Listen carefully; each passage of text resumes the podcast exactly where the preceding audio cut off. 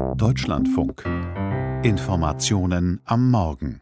Es ist ein mittlerweile schon gewohnter Machtkampf zwischen US-Republikanern und Demokraten im Kongress. Egal, wer gerade im Weißen Haus sitzt, in der Nacht zu Freitag läuft das Budget für das laufende Haushaltsjahr aus und der Kongress hat sich wieder einmal über das Budget des nächsten Jahres noch nicht verständigt. Und deshalb droht zum wiederholten Mal eine Haushaltssperre und die Schließung zahlreicher Bundesbehörden. Julia Kastein. Auf diese Sorgen könnte Crystal Kirkpatrick aus Utah gut verzichten. Die zweifache Mutter arbeitet für die US-Steuerbehörde IRS. Jetzt droht ihr der unbezahlte Zwangsurlaub, wie schon 2019. This isn't politics. This is My kids groceries. Hier geht es nicht um Politik, hier geht es um Lebensmittel für meine Kinder, sagt Crystal im Sender NBC. Damit kann man doch nicht rumspielen. you just can't mess with that. Das politische Tauziehen in Washington erinnert tatsächlich an ein Pokerspiel. Und was den drohenden Shutdown angeht, haben die Demokraten jetzt geblinzelt. Schon in den nächsten Stunden will der Senat über einen Überbrückungshaushalt abstimmen, der die Regierung wenigstens bis zum Dezember am Laufen hält, so Top-Demokrat Chuck Schumer. Can you get it done by Thursday?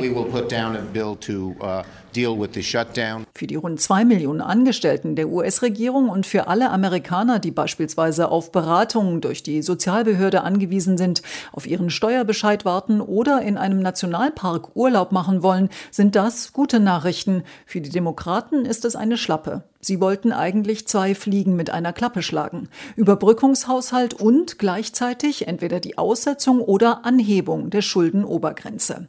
Doch da machen die Republikaner nicht mit. There's no chance Republicans will help lift Democrats' credit limit so they can immediately steamroll through a socialist binge that will hurt families and help China keine Chance, dass seine Partei den Demokraten dabei helfen werde, das Kreditlimit zu erhöhen, nur damit die sofort eine sozialistische Ausgabenorgie durchpeitschen könnten, die Familien schade und nur China nütze, so Oppositionsführer Mitch McConnell schon Anfang der Woche.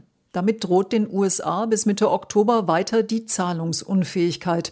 Und zum ersten Mal in der Geschichte könnte das Land seine Schulden nicht bedienen, warnt Finanzministerin Janet Yellen.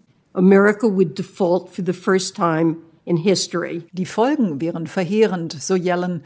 Rentner würden keine Rente mehr bekommen, Soldaten keinen Sold, Zinsen würden steigen, Vermögen vernichtet, eine Finanzkrise sei wahrscheinlich. Um das zu verhindern, haben die Demokraten nun noch knapp drei Wochen Zeit.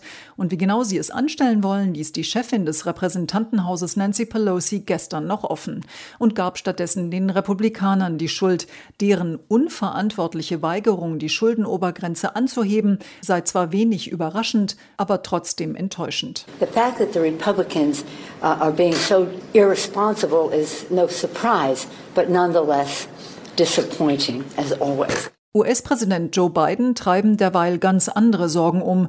Die beiden großen Gesetzesvorhaben seiner ersten Amtszeit drohen zu scheitern, und zwar am Widerstand aus der eigenen Partei. Es geht um ein Infrastrukturpaket mit Geld für Straßen, Brücken, das Bahnnetz und schnelleres Internet von gut einer Billion US-Dollar und ein zweites Gesetzesvorhaben von über 3,5 Billionen für den Kampf gegen den Klimawandel und Sozialausgaben für Familien. Der linke Flügel seiner Partei will nur beide Gesetze parallel verabschieden, weil sie fürchten, dass ihre konservativeren Parteifreunde sonst später beim Sozialpaket Abstriche machen könnten.